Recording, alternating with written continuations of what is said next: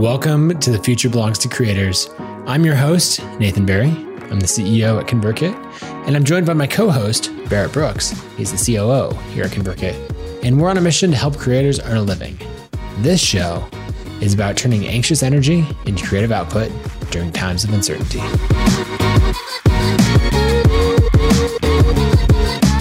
All right, welcome to episode 34 of The Future Belongs to Creators. I'm Nathan Barry. This is the incredible Barrett Brooks who's back with us today with all the dance moves. We'll see if the sound effects come in later. Um, there's really no way to know, no way to predict them until they happen. So, uh, with that, Barrett, how are you doing today? It's casual Q&A Friday. I'm DJ Barry Bear here for the Friday tunes. I'm, I'm back. I'm realizing I missed the memo on casual somehow. Well, you have I, you have real meetings today. I, I only have meetings with you, so I don't have to impress anyone. Wait, you're saying that? Wow. I don't know. I think I'm reading too much into it. I'm going to say that I'm reading too much into that comment and that you actually do value the time that you spend with me. Well, we can talk about it later. yeah, I'm green today. I did my uh, every two to two and a half week grocery run this morning. That is, you know, as we all know, that's a thing. That is an event and um, got there safely and back. That was good. Got a got a bunch of good stuff. Um, my favorite local coffee shop, owned by two brothers that are good friends of mine, opened up their location right near me for socially distanced uh, to go coffees today. So I got a, a, nice oat milk latte from them. So that's got me feeling good. Uh, it's Friday. It's been a good week. We've, we've had some big wins at work this week. We we had mm-hmm. four people accept offers to join our team. A lot of good Which work is happening. crazy high for us. Other yes. other companies they might be like, oh yeah, it sounds like a normal week. For us, that's like half a year's worth of hiring. Yes, and we had a hundred percent uh, acceptance rate, so that's super fun. Um, and April was a really good month for our business, which I'm really thankful for, um, mm-hmm. and really just trying to sit in the gratitude of it instead of feeling like I don't know we're winning when other people are losing. I'm just trying to feel good about it and know that we're trying to do as much good as we can too. How you doing? I'm good. Uh, we got into some good conversations today. Two of our designers that joined the company a month ago today, or you know, yesterday, today marked the the one month marks for them, and so that was really fun to talk to them and you know just give feedback on the process. They're both killing it, so it was really really fun to one realize that a month has gone by and we're all like, how did that happen? But as uh, one of our team members said on our all team call yesterday, you know, what is time? Like, I don't even know anymore. Uh, the only difference of weekends and weekdays are that I don't do a podcast on the weekends. so, uh, no, there's other differences. But I think I'm going to get some good work done this afternoon. So excited for it. We've got some good questions coming up that we can dive in. I've got an article that I want to talk about, get your thoughts on. And yeah, that's that's pretty much it. Love it.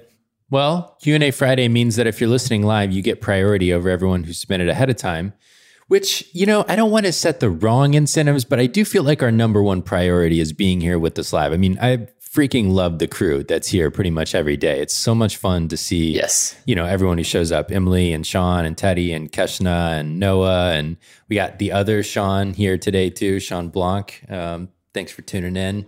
So yeah, we'll take your live questions, and then we've got a couple that got submitted ahead of time. And Nathan's just going to insert his own thinking into today's into today's episode as well because he's got an article he wants to share, which I'm realizing I enjoyed too. I also closed the tab on the article, so you know we'll see if I even find it again. Who, who knows? It might not. It might be lost. But let's start with Kurt's question. Uh, Kurt Libby asked us on Twitter, and he said, uh, "I'm considering adding an affiliate program similar to ConvertKit's 30% lifetime program. What are the pros and cons? Would you do it again? It's always a good question. I always like that when someone's like, that thing that you did, would you do that again? And then the last part of his question is, would you wait till a certain MRR or would you have started earlier? So that's SaaS specific. We can also talk like uh, a lot of creators do affiliate programs. Um, there's a lot that goes into it. We can spend a few minutes on on the broader thing. You and I have both have a lot of thoughts on this. Mm-hmm. It's a meaty one. It's a meaty one. I want to kick it off with a little story. Okay. Um, and this will be especially funny. Shawn Blanc already knows the story I'm going to tell, actually, and I'm glad that he's listening. So, Shawn hosts a retreat every summer in Breckenridge, Colorado for um, really thoughtful and interesting uh, creators. And he's been kind enough to invite me a couple times. Um, last summer, we were there and we were talking about our affiliate program and how it's set up. And we were going through the details and they were asking clarifying questions. And they said, So, what do you pay? I said, Well, we pay 30%. 30% on what? The first month, the first year, lifetime value? Like, what do you, what do you pay out? Uh, no, it's just 30% forever as long as, as long as the customer is active. And they were all like, what? what? Forever? There's no limit on your affiliate. You just like, as long as a customer's live, I keep getting paid. And I was like, yeah, what's wrong with that? and it became the joke of the weekend because they were like, who does that? Why would you ever make a lifetime commitment to anything? And the reality is, when we were getting started, really when you were getting started, yeah. I was just kind of a bystander at that point you don't have anything to lose because 100% of nothing is nothing. Right. And 70% of something is 70% of something. and so I feel like this is going to go on an inspirational quote somewhere. You know, if we have like some mountains in the background, the quote across it, and then Bear Brooks. Sorry, continue. So, anyways, the guys all made fun of me that our affiliate, you know, we're a mature company now in terms of like how much we've grown and the steady revenue and everything. And so they were just like, this doesn't make any sense. What's what was the name of the Slack group? yes, so a Slack group was created out of the weekend together, and the name of the Slack group was Thirty Percent Forever, which I find hilarious. I, I want to say too that anytime Thirty Percent Forever was said for like three months, they would send me a penny on Venmo whoever said it would send me a penny or something like I don't remember what the inside joke was, but just like randomly, I'd get a little Venmo notice for a penny showing up in my account because they had talked about it as a joke and then sent me money. Anyways, this is not answering the question, but it is casual Friday, so I feel like funny stories are, you know, worthwhile. Oh, maybe it was a nickel. Okay, so if if I had a nickel for every time someone said 30% forever, maybe I'd make my money back. Oh, wow. Here's the point early on, it made a lot of sense, right? Because when you're trying to get traction in a new market, and there were already existing affiliate programs out there, Aweber being one of the primary ones, you got to have a way to attract people in and really make it worth their while to promote you, especially when the product is in an early stage and it's not what it will be someday. And so you know there's going to be some hiccups here and there. And so 30% forever was a way to get some uptake on the affiliate program from some key partners early on. Mm-hmm. And I don't think without, certainly without the affiliate program, we wouldn't be where we are today. And I don't think without such an attractive offer, we would either. But that's very different from from how we are today. And so let's get into some of that too. Yeah. So first, when you're looking at launching an affiliate program or coming into this um, this decision, because it is a fairly big one, you got to think about what's going on in the marketplace overall. So for us, we actually didn't really make a decision on 30% forever. You like you think about all these decisions that you make in a company. That actually wasn't one of them because that's what Aweber offered with their affiliate program. And that was the most common affiliate program in the blogger space at the time, uh, or the most common for email. And so they made the decision for us. And like early on the feature set, you know, we had fairly compatible features with Aweber. It took us a while until we got you know, a much better user experience and a lot more features. So when we launched it, that was just like, great, that's the number. We go from there. And if you look at our growth, so we launched the affiliate program at about 20, like probably 22 to 25,000 a month in revenue. So we, we got decent traction already. And when it took off, I think it took us four or five months after launching the affiliate program to 4x the company, going from 22 or 25 to 100,000 a month. The affiliate program was just huge for that, drove a ton of volume. Um, Pat Flynn, uh, Seth and Katie from Wellness Mama, a bunch of others, you know, really jumped on and it got a lot of traction. So um, I would say, yes, I would absolutely do an affiliate program again. I might even do the same terms in the affiliate program because I think it works out really well. I just might change it later for new affiliates signing up. I would never go back and change it for past affiliates right? Because you have that, they're grandfathered in, they're your people. You might start with something like 30% for the first year. Now, if you're in the creator space um, and you're not selling a subscription, you're selling one off questions. I said questions because people are asking good questions. If you're selling one off content and courses, then I'd look at what the industry standard there is. there's crazy things that go on, but often it's as high. It basically the range is between 20% and 50% uh, one time sales. And I would just say, depending on how big of a strategy you want to make it, are you trying to use that sale to get someone into your ecosystem and you're chart you're paying for the commission on that first sale? But then once they're part of your community and you're going to sell them more things that you're not paying a commission on, then you could go higher. You could even go maybe to 50% for a one time sale because you're like, great, I'll sell them higher end products uh, as we go from there. But if you're like, nope, this is the sale, this is the one product that we're selling, and and I'm not relying heavily on affiliates, then you know you might start as low as 10 or 20 percent. So I would definitely do an affiliate program again. I just might structure it a little bit differently. Yeah, yeah, totally. Um, the other thing I'll just call out that for where we are now, there's a real cost to changing the structure. Even if we mm-hmm. don't change it for existing affiliates, there's a brand cost to it. And so if we were to make that change, we've got to be ready for some of the blow blowback that comes from it which is yep. the hit to the brand people perceiving that we're you know going corporate or selling out or whatever people would say about it. And so we've got to really take that into account when we make or if we even consider making big changes like that. And that's why it hasn't been a big priority for us you know. Everyone wins right now with the setup. It might not be the optimal you know strategy for profitability but we're no one's losing right now.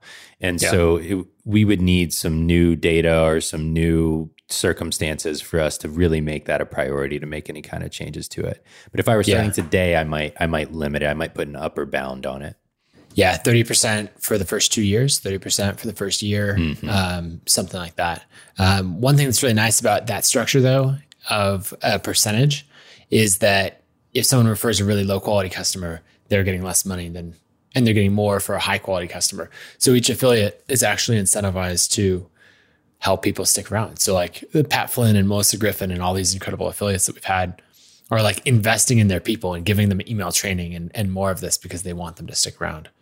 That's been really good. I had one more thought on affiliate programs. One other change that we've made is we found that a lot of what happens is when someone signs up for an affiliate program, or if someone's like, hey, I'm thinking of switching to ConvertKit. Now you get like five people all handing them affiliate links, like use my link, use my link. And they were going to make that buying decision anyway. And uh, so what we found is that we actually want to close down uh, new applications to our affiliate program instead of letting people just sign up. Instead, we we switched it to an application. So it's now the people who are like, hey, here's how I would promote ConvertKit to a large audience, not just ah, I've got one friend who wants to sign up, so let me make sure I get a commission on that or one friend who is going to sign up anyway and let me get my affiliate link in front of them so I get a commission. So uh, we've basically moved away from the tiny one off things and focused on the big, like who can drive a real partnership, who can do webinars, who can drive 10, 50, 100 accounts or more. Yeah. Last point I'll make, then we'll move on. Clearly, we could have a whole episode about this. But, um, anyways, I was looking at a thread on Twitter and they were sharing how it's really important to recognize that marketing channels mature over time. And so when you think about building a business of any kind, whether you're a creator, you're a software company, you can think of almost like a pyramid that adds up to your total growth over time. And your most mature, oldest marketing channels are what will drive the most growth. So for a lot of creators, that's going to be things like organic search and um, word of mouth. That will be your kind of base level of your pyramid that drives the most. And then the next level up, maybe it's your affiliate program, and that drives the next most. And what happens over time is that level of the pyramid gets bigger. I hate talking about a pyramid that has weird connotations, but I'm not, I'm talking about it in an honest way, not like a weird way. Um, as it gets bigger, it fills out to a point that's likely to be its kind of cap, and it will continue driving that amount of revenue as, as long as you continue putting the effort in. Uh, but it won't get much bigger than that. And then you add a new layer that starts off small and then grows over time. And so maybe that's like paid advertising or something like that. And mm-hmm. so the important thing to hear in all of the the stuff we're talking about with an affiliate program is your strategy for your affiliate program should change based on its level of maturity in your business as a marketing channel. Early on, you need to be generous so that you can get the momentum going, and then you can kind of uh, dial it back some if you do it strategically over time so that it matches the maturity of the channel. And to be clear, when we're dialing it back, we're dialing it back for all the new people coming yes. in we're not dialing it back for the people who have helped build our business. They're always grandfathered in. So, yep. Um, let's go to Christian's question. when are you going to buy Podia or develop and offer your own integrated course platform? So we could insert any number of names there. I just want to call that out. Uh, the question was phrased as when are we going to buy Podia? Like Podia, for example, makes a great product. Um, that's also we've built a platform to integrate with as many different uh, payments platforms. You know, Teachable, Gumroad, Thinkific, Podia, everybody there, and that's worked really well. One thing that we're on the payment side getting really excited about is as we've rebuilt all of these integrations so they send in revenue data as well we now have a creator revenue dashboard inside of convertkit and there's still some fine tuning that we're doing on that but kind of the magical thing that we realized is we actually sit in the perfect spot to have to do revenue attribution where as say i run ads and i promote you know i'm running ads to email signups and then maybe i spent $5000 and i got um, a thousand people to sign up for my list. And I'm like, was that a good use of money? Five dollars per email address? Maybe, maybe not. I'm like remembering back in the day to when emails were way cheaper than that. And I was like, well, okay. But is that a good good deal? I don't know. And it's really hard to attribute. In the short term, you're like, nope, these people haven't bought anything. But maybe maybe six months later, you want to actually select that group of people and say, well, how much have they spent? And so that's actually what we're getting really close to um, building is the ability to see all of that across the board. On us doing a course platform, I don't think that's in our wheelhouse of like what we really excel at. And so what we want to do is really excel at landing pages and email. And then from there, integrate with all the best platforms for courses and membership sites and things like that. Cause that's just a whole big thing to get into. Yeah, totally. And and I think um, we'll always have that strategy of making the platform accessible. Well, based on our, I don't want to ever say always because I don't want to get, you know, hung up over this thing in the future. What I will say is based on our current thinking, we want to build an open platform, not a closed platform. Right. So we want people to be able to integrate their tools and make ConvertKit a part of their existing ecosystem, not build a walled off, off garden where you have to do everything within the platform. Now, the nice thing is there's a lot of opportunity within those boundaries. And so we'll see where that takes us. Yep. Okay. Next question from Emily. How do you or people you know manage increased attention when your audience grows, especially friendships and people wanting more of or from you that you can't deliver on? Great question. Great mm. question. Um, well, the first thing I'll say is congratulations. Yeah. If you have this question, it means that your audience is growing, which is kind of what we all set out to do. Um, and there are some real trade offs that come with that. Uh, you know, Charli shared some of the trade offs yesterday on the episode that I thought gave a, a, real look behind the scenes, especially at being a um, a female creator online. Not to say that haters and things like that are limited to female creators, but it is a unique kind of um, experience. Specialize. So um, it's complicated. Here's how I manage it. I have a oh man, all my friends are going to listen to this and think I'm a nerd and or wonder where they fall. But anyways, I have a they spreadsheet. already know you're a nerd, so yes, that's true. I have a spreadsheet and um, it's based on Dunbar's law, which says that humans are good at maintaining close social contact with about 150 ish people. And what that means is like, you know what's going on in their life. You don't have to like do a bunch of catching up when you see them.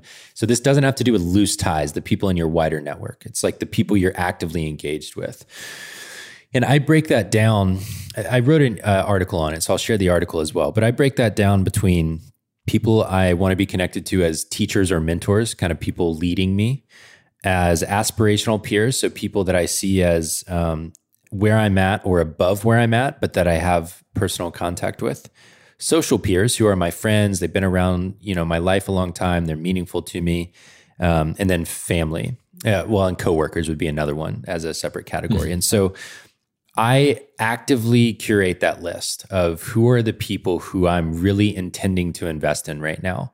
And it's hard, right? Because no one likes to acknowledge that there's a limited amount of bandwidth, but you can either ignore it, which is a choice in and of itself, or actively think about how to manage it. And so I choose to actively think about how I manage it. And I try to send those people birthday cards. I try to text them, call them, you know, catch up with them regularly see them if I can. That's like who we would schedule trips to go see around the country normally if we had some mm-hmm. weekend trips available. And so for me, I know that if you're on that list, you get my time. You know, if you ask me for a favor, I'm going to do you a favor. If I call you, I'm going to assume that we're close enough that you don't mind. Uh, and then anyone outside of that, I'm going to default to no unless there's a compelling reason or alignment with where I'm trying to go in my life. And that's not because I don't respect you, I don't like you, I don't whatever. It's just that I have limited bandwidth. Like we just talked about this yesterday, Nathan. It's mm-hmm. this is a tiring time to be alive. And I don't have a lot of yeses I can give out unless they're going to come at the expense of other things that are priorities for me. And so I'm trying to default to no unless you're one of those people that's that I'm trying to stay close to or unless what you're asking me to do is aligned with my existing goals and direction. Yeah, that's good. Um, Steve Jobs talks about or talked about saying uh, focus, and everyone talks about you should be focused. And so, what does that mean? And he said basically that everybody talks about it being saying yes to the right things, but it actually being the other way of like saying no to.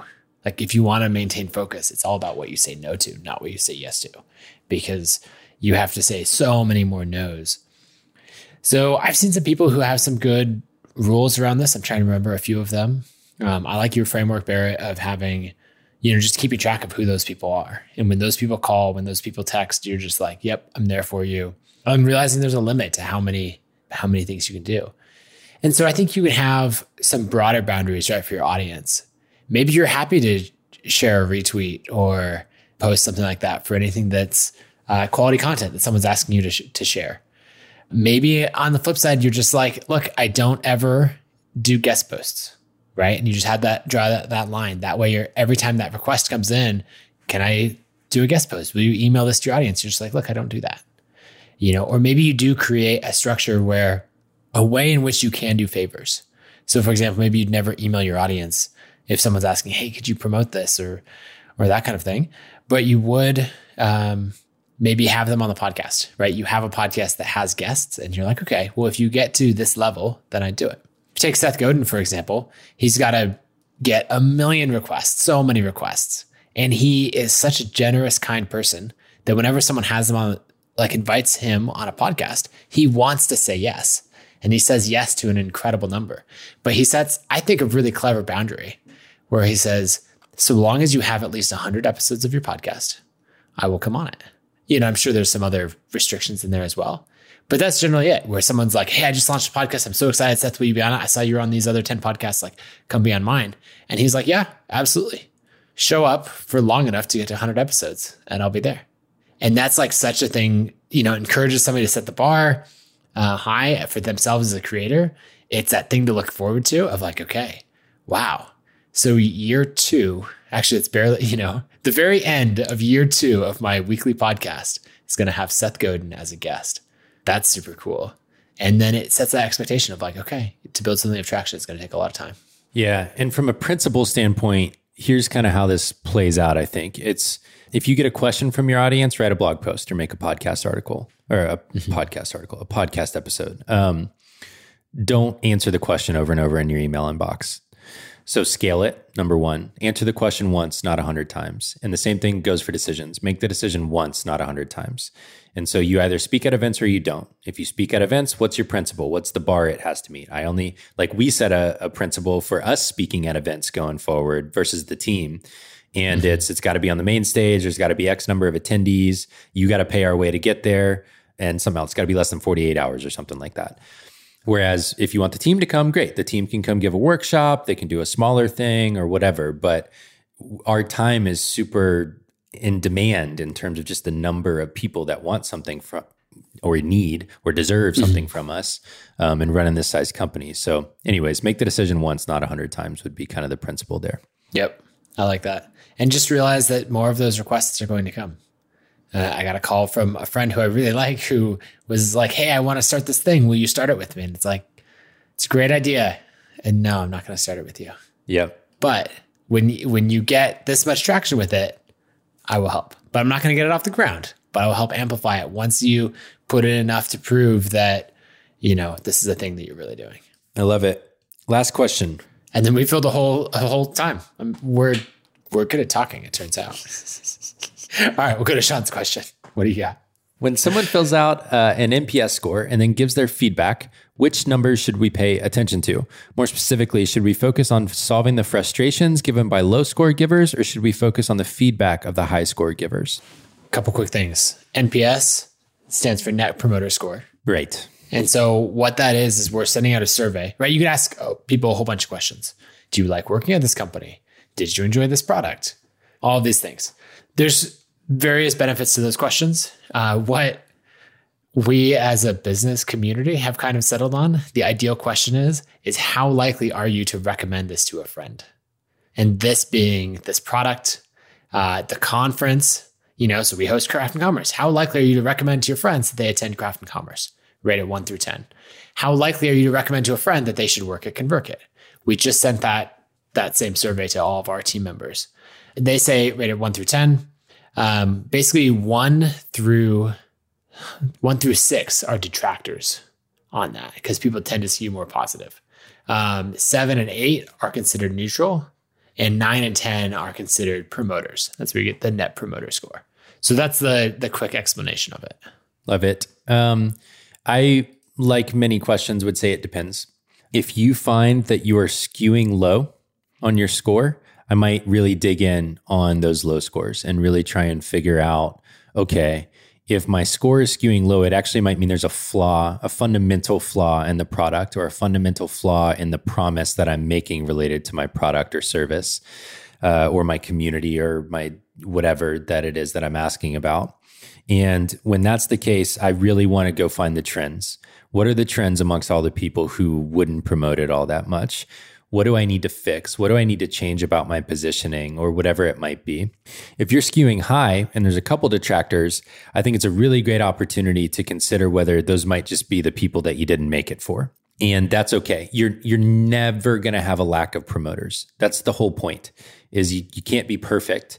And so really it's got to be up to your judgment on is this feedback in aggregate telling you that there's some a fundamental flaw or is it telling you that you're on the right track and you just need to keep mm-hmm. going? If you're on the right track i'd say reinforce the strengths.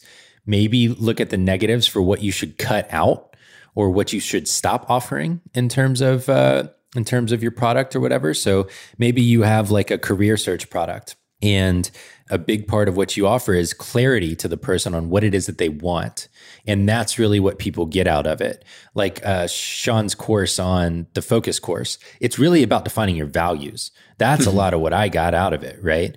And maybe some of the tactical stuff is what people don't get as much out of. Maybe like a resume review, people didn't get what they wanted out of that. And so maybe you actually just end up cutting that because most of your feedback is really positive, And then you go focus on improving all the things that people really enjoy. So that would be my feed. My my approach is if it skews low, focus on the low. If it skews high, focus there, and just recognize that it's not for some of the people who are going to respond. Yep, that all makes sense. I would say I don't know that I would focus on either side. I would focus on the question that comes after it, which is basically the tell me more question. That's free form text. And I would look for anything in there that's specific, right? There are the people who will go like seven, cool, next, whatever.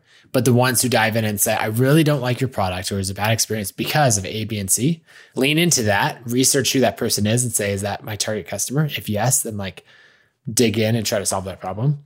And the people who say, I love this because you explain this concept so well, the user experience is so easy to use, whatever it is, like lean into that and start to incorporate those in your marketing. One thing that I used it for a lot in the early days of ConvertKit is for all of those like mid tier and large customers, say 10,000 subscribers to a couple hundred thousand subscribers who are using ConvertKit. And I'd check in with them and they'd like, you need anything? You guys good? Everything working with ConvertKit? They're like, yeah, yeah, that's great. But I always, I never felt confident in do they love the product? Do they feel like it's not that great? And whenever those surveys went out, I think maybe twice a year is what we did. And I'd get that and they'd come back and be like 10. Then it'd be like, oh, good. Okay you do actually like it. Or there'd be people who I thought were totally happy and they'd come back with a seven and like, or a six and some specific things to work on. And that gave me the opportunity to be like, okay, let me fix that for you right away. Well, let's get on a call and talk through it. And so we could make a lot more happen there. Love it. Boop, boop, boop, a doopy doop, boo, boopy doop, boop, a doo, creator of the day. I missed you, Barrett. i was meaning to ask earlier. Um, like at what point specifically did I move to number one on your spreadsheet? Um, but we'll save that for for later. You know, so presumptuous. All right, my creator of the day is Nir Eyal. Um, he became well known for writing the book Hooked, which is all about how to make products that really draw people in. Get their attention and hook them. And then he wrote uh, a very important book called Indistractable, which is really solid. Really enjoyed it. Look, creator of the day and resource of the day all at the same time. Um, I had the chance to hear um, speak at the Inc. 5000 conference, I guess a year ago or last last fall. He gave a fantastic talk, really enjoyed it. And then we sat down afterwards and and chatted. He was super generous with his time. Great guy. I really enjoy his, his blog and his writing. And uh, I think in this time when we're stuck at home, it's really easy to let your attention just go to any one thing to right to whether it's checking the news or scrolling Twitter endlessly or whatever else that it is. I think that with less to do, we're even more distractible. And uh, it's a perfect time to read that book.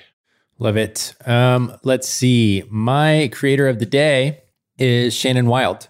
Y'all probably know by now that some of my favorite creators to follow online are wildlife photographers and people working on conservation and um, saving the planet. Shannon's an incredible photographer and filmmaker, just awesome feed on Instagram of animals and being on site on location for her shoots. Love her work, uh, really special. She's got a great presentation, and I think film she made about Black Panthers um, in the wild. One of the things I most love about her as a creator is that she makes these um, bracelets for wildlife that uh, 50% of the purchase price goes to charities supporting wildlife. And so they're kind of like a fun statement about your belief in environmentalism and conservation and wildlife. Um, and they're nice fashion accessories as well, which is another fun interest of mine. So that's the first thing. Shannon, uh, shout out to you for your great work. Thanks for doing it. And the second thing is my resource of the day is Project Wren. Got introduced to this by my friend Matthew Marshall, who runs our friend Matthew Marshall, who runs um, New Story Charity alongside of a couple of other friends. Project Wren is one of many platforms that allows you to offset your carbon footprint. Carbon offsets are an imperfect way to solve a very important problem, which is our impact on the environment by producing a metric lot of uh, carbon through our lifestyles, especially if you live in a developed country, middle plus income kind of situation. The best thing to do is reduce your carbon footprint. The second best thing to do is to offset your carbon footprint that you can't reduce with buying carbon offsets, which basically mean they fund or start projects that either plant trees or actively remove carbon from the atmosphere in some way or another. And so it's an active way to pull carbon out of the atmosphere in response to you adding it. I donate every month. They have a great tool for calculating what your footprint is, and then they suggest an amount of money that you can donate to uh, offset what you make in terms of impact. Love it. You know, and I was thinking with Matthew, you can claim him as your friend. He, you introduced him to me, so you know he can be your friend first, and then our friend after that. oh, Just as long as I'm higher in the spreadsheet than he is, then we're good. Yes, yes, I will never publish that spreadsheet. no, there's, there's, no way you can. Okay. As the closing thought of the day, I want to talk about this article. Maybe we'll do a whole episode on it later. Uh, but this is from a guy named Andrew Wilkinson, who uh, it's a really thoughtful uh, investor, startup founder, designer. And uh, I just like this. He talks about the power of anti goals. Um, but as read the whole article, um, we'll drop a link to it in the chat. But he talks about designing, not starting by designing his perfect day, but starting designing his worst possible day. What's in his worst possible work day? You know, a productive day. It's not like a, a day that somebody got hit by a bus. It's like a day that he showed up to work and did not enjoy it and then saying, okay, this is what a bad day looks like. Now let me design the opposite. So we'll talk about it more later. That's just my closing thought. We'll link to that in the chat. I would just say sit down and think about, okay, what do I not want to do? Where do I not want to end up as a creator? What does failure look like? And write that down, list it out. Uh, one, because when you define it, it's less scary. And then two, when it's listed out, you can invert it. And you can say, great, now I have a new set of goals and I know what I want to pursue. So that's it for today. Thanks for hanging out with us. We'll see you. Oh, we will not see you on Monday. Not because we're canceling the show, because we have some fantastic co-hosts. So Alexis and Haley from our team, who uh, have been on past episodes individually, are going to run the whole show because we will be off at our board meeting. So uh, Monday, tune in live, bring your friends, bring all the energy, because Haley and Alexis are going to bring way more energy than Barrett and I do. so they're going to be great. So we'll be back on uh, on Tuesday. Y'all have a great weekend. Take care of yourselves, and we'll see you next time.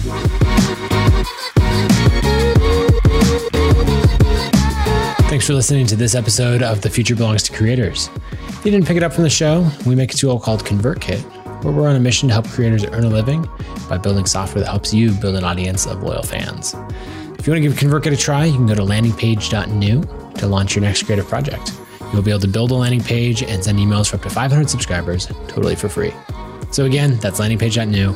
You can get started with your free ConvertKit account today.